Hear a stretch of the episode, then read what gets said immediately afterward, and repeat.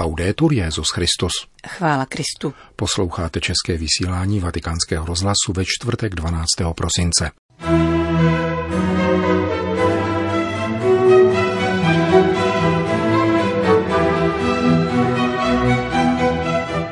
Svatost je pravým světlem církve řekl papež František na dnešním setkání se členy Kongregace pro blahořečení a svatořečení. Svatý otec schválil 27 dekretů o mučednictví z dob pro následování církve ve Španělsku. Dnes bylo publikováno papežské poselství ke Světovému dní míru. Pořadem provázejí Milan Glázer a Johana Bronková.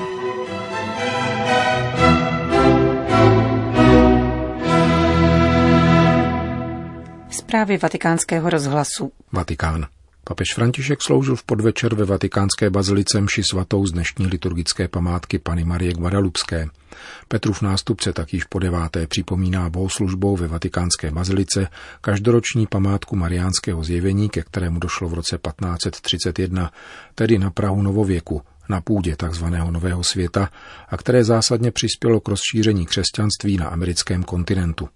Homílí, kterou papež pronesl jako obvykle španělsky, přineseme později na našich webových stránkách.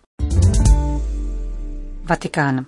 Beatifikační a kanonizační kauzy jsou nejenom procesní, nýbrž duchovní záležitostí a proto je třeba s nimi zacházet s maximálně evangelním cítěním a morální rigorozitou. Řekl papež František na dnešním setkání se členy Kongregace pro blahořečení a svatořečení v čele s jejím prefektem kardinálem Angelem Beču. Audience se konala u příležitosti 70 let trvání tohoto vatikánského úřadu, který vznikl z rozhodnutí papeže Pavla VI., jenž tehdejší kongregaci pro posvátné rýty, založenou v 17. století, rozdělil na dva úřady. Kongregaci pro bohoslužbu a svátosti a zmíněnou kongregaci, která se zabývá pouze vedením kanonizačních procesů. Papež František se obrátil k jejím představeným členům a dvěma stům 33 postulátorům a konzultorům.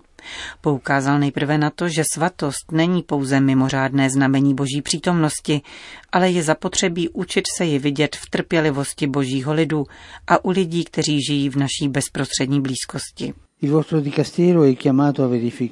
Vaše kongregace má poslání ověřovat různé podoby hrdinské svatosti, která září viditelněji než ta skrytá, méně nápadná, ale rovněž mimořádná. Svatost je pravým světlem církve a jako takovou je třeba ji stavět na podstavec, aby mohla osvěcovat a řídit putování vykoupeného lidu k Bohu. Každodenní práce vašeho úřadu je odedávna vykonávána svědomitě a důkladně již v samotné investigativní fázi, seriózním a odborným studiem procesních a historických pramenů, objektivním a přesným soudem ohledně mučednictví, hrdinských cností, oběti života a zázraku. Jde o základní kritéria, která jsou vyžadována vážností dotyčné matérie, legislativou a spravedlivým očekáváním božího lidu, který se svěřuje přímluvě svatých a inspiruje se příkladem jejich života. Práce vaší kongregace, řekl dále papež, odstraňuje každou dvojznačnost a pochybnost a dobírá se plné jistoty prohlášením svatosti. E Konzultoři procesů konají svoji práci na historickém, teologickém a lékařském poli v plné svobodě svědomí. Pozorně studují svěřené případy a formulují příslušné úsudky po zralé úvaze, nestraně a bez ohledu na možné tlaky, ať už přicházejí odkudkoliv. Předpisy a praxe vaší kongregace, jakož i dohled představených, usnadňují absolutní nezávislost těch, kdo hlasují a těch, kdo formulují či koordinují zasedání, kde se o konkrétních kauzách hlasuje. Vždycky je třeba mít na paměti specifický účel kauz, kterým je sláva boží a duchovní užitek církve, a úzce se váží ke hledání pravdy a evangelní dokonalosti. V závěru Petrův nástupce poukázal také na nezbytnost zázraku, který je prstem božím, protože kanonizační kauzy nelze vést bez pánova zásahu. Kongregace pro blahořečení a svatořečení nedávno spustila nové webové stránky, které umožňují nahlédnout do její práce a představují ty nejčerstvější kauzy. Vatikán. Svatý otec při středeční audienci pro kardinála Angela Beču, prefekta Kongregace pro blahořečení a svatořečení, schválil promulgaci devíti dekretů. Čtyři z nich, jeden o zázraku a tři o mučednictví, otevírají cestu k beatifikaci. A dalších šest dekretů se týká hrdinských cností. První uznává zázrak na přímluvu italské řeholnice, ctihodné Marie Luigi od nejsvětější svátosti, žijící v letech 1826 až 1886, spoluzakladatelky Řádového institutu františkánských ctitelek svatého kříže. Všechny tři dekrety o mučednictví se vztahují k dramatickým událostem pro následování katolické církve ve Španělsku ve 30. letech minulého století a týkají se 27 členů dominikánského řádu, zabitých z nenávistí k víře.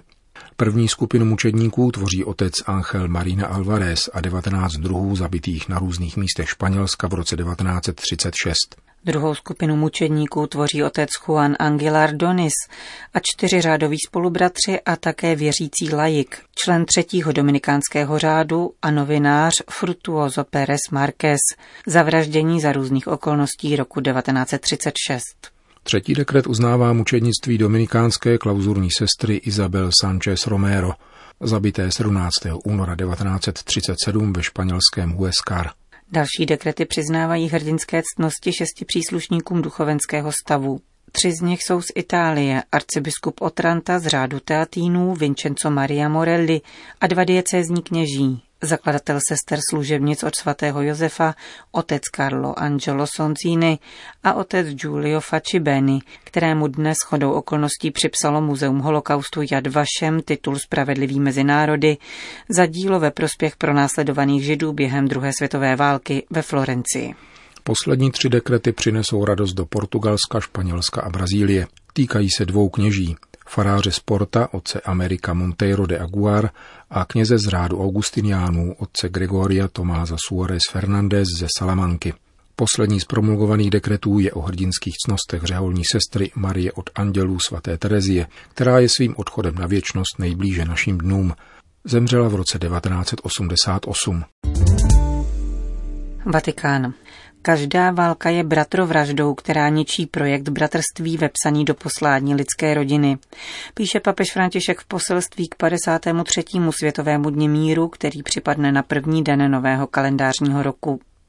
Válka začíná nesnášenlivostí vůči jinakosti druhého člověka, která podněcuje touhu po jeho opanování.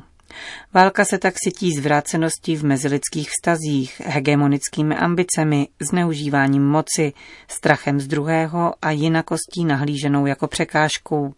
Vysvětluje římský biskup a klade si otázku, jak tedy budovat cesty míru a vzájemného uznání? Jak prolomit dnes převládající dynamiku vzájemné nedůvěry a chorobnou logiku založenou na hrozbě a strachu?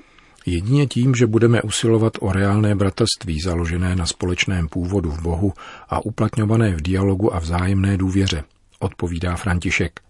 Neboť touha pomíru je vepsána do hlouby každého lidského srdce a naděje na mír je ryze lidským postojem. Tato naděje, dodává, je zároveň cností, která nám propůjčuje křídla k dalšímu rozletu a překonání zdánlivě nepřekonatelných překážek – Papež poté připodobňuje mír cestě založené na paměti, solidaritě a bratrství, na smíření v bratrském společenství a v neposlední řadě též na ekologické konverzi. Kolektivní povědomí o válečných hrůzách je třeba uchovávat nikoli jen proto, aby se lidstvo nedopustilo stejných chyb, či aby se neopakovala tatáž iluzorní schémata z doby minulé, nýbrž také kvůli posílení lidského svědomí, které se tak může účinněji bránit jakékoliv zvůli a touze po nadvládě či zkáze.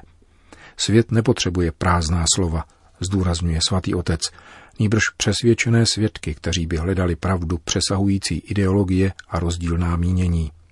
Vzájemným nasloucháním narůstá poznání druhého člověka a úcta k němu, až do té míry, že v nepříteli odkryjeme tvář bratra, píše papež. Mírový proces se tak stává dlouhodobým závazkem, jehož příkladem se může stát demokracie v právním státě, pokud se zakládá na spravedlnosti a úsilí o dodržování práv každého člověka, zejména slabého a vyrazeného, a to za neustálého hledání pravdy. Cituje František svého předchůdce Benedikta XVI. Naopak rozkol mezi členy společnosti, nárůst sociálních nerovností a odmítání nástrojů vedoucích ke všestrannému lidskému rozvoji zamezují dosažení obecného dobra. Trpělivá práce spočívající na síle slova a pravdy ovšem může v lidech probudit schopnost soucitu a tvořivé solidarity, podotýká svatý otec. Mír je též cestou smíření v bratrském společenství, čteme dále v poselství ke Světovému dní míru. Síla odpuštění a schopnost rozpoznat jeden v druhém bratra či sestru nás uschopňuje k mírovému soužití, vyzdvihuje František, což platí také pro politickou a hospodářskou oblast. Nikdy totiž nedosáhneme pravého míru, pokud nebudeme z toho vybudovat spravedlivější ekonomický systém. Nepřátelské postoje vůči druhému člověku, absence úcty ke společnému domovu a své volné plenění přírodních zdrojů nás přivádějí k nezbytnosti ekologické konverze – naléhá římský biskup. Toto obrácení je třeba vnímat jako celkovou proměnu vztahů, které udržujeme se svými bratry a sestrami, s ostatními živými tvory, se stvořením v jeho bohaté různorodosti a se stvořitelem jako původcem všeho života. Pro křesťana ekologická konverze znamená, že se ve vztazích k okolnímu světu projevují všechny důsledky setkání s Ježíšem, v závěru poselství ke světovému dní míru papež František upozorňuje, že v případě kristových učedníků podpírá cestu k míru svátost smíření, která obnovuje lidi i společenství a požaduje po nás, abychom vykázali z našeho myšlení, slov i skutků jakékoliv násilí vůči bližnímu i vůči stvoření. Vatikán. Právě v den, kdy se v českém tisku objevila zpráva o návrhu povinného studia paliativní medicíny pro studenty lékařských fakult, organizuje Papežská akademie pro život dvoudenní sympózium na téma náboženství a lékařská etika, paliativní léčba a duševní zdraví ve stáří. Spoluorganizátorem dvoudenního kongresu je jedna z agentur Katarské nadace pro vzdělání, vědu a komunitní rozvoj a partnerem prestižní periodikum British Medical Journal. Sympozia vysoké vědecké úrovně se účastní zhruba 250 odborníků, přičemž nelze zanedbat jeho mezináboženský aspekt. Po prezentaci situace paliativní medicíny v zemích Golfského zálivu a konfrontaci se stavem západní lékařské péče se diskuse zaměří na hledání styčních bodů. Jedná se totiž o další etapu katolicko-muslimské spolupráce, započaté letos v lednu podpisem společného dokumentu v Doha při obdobném setkání uspořádaném katarskou Georgetown University. Hovoří arcibiskup Vincenzo Paglia, předseda Papežské akademie pro život. Pokračujeme ve společné cestě s různými náboženstvími a klademe do středu to, co nás spojuje – Papežská akademie věd v souvislosti s paliativní léčbou podepsala v loni společné prohlášení s metodistickou církví Spojených států amerických a další deklarace vznikly v Brazílii, Libanonu a Kataru.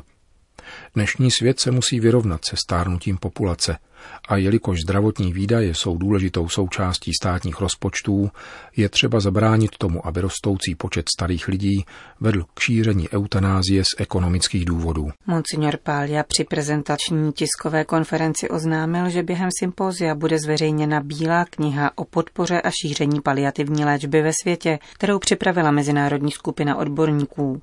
Text dostupný v různých jazykových verzích na webu Papežské akademie pro život byl rozeslán katolickým univerzitám a nemocnicím.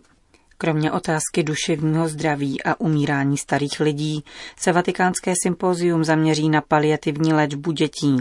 V tomto ohledu se vydala průkopnickou cestou katolická dětská nemocnice Bambin Gesù v Římě, kde funguje dětský hospic. Jsem v kontaktu s její ředitelkou, doktorkou Enokovou, abychom zde v Itálii v katolických nemocnicích i jinde, kde se léčí děti, šířili dětskou hospicovou péči, která se na jedné straně má opírat o vědecké znalosti a technologické vymoženosti, ale na druhé straně pro nás katolíky má být lidsky a nábožensky podložena, protože víme, že Bůh na děti hledí se zvláštní pozorností. Říká arcibiskup Pália, předseda Papežské rady pro život.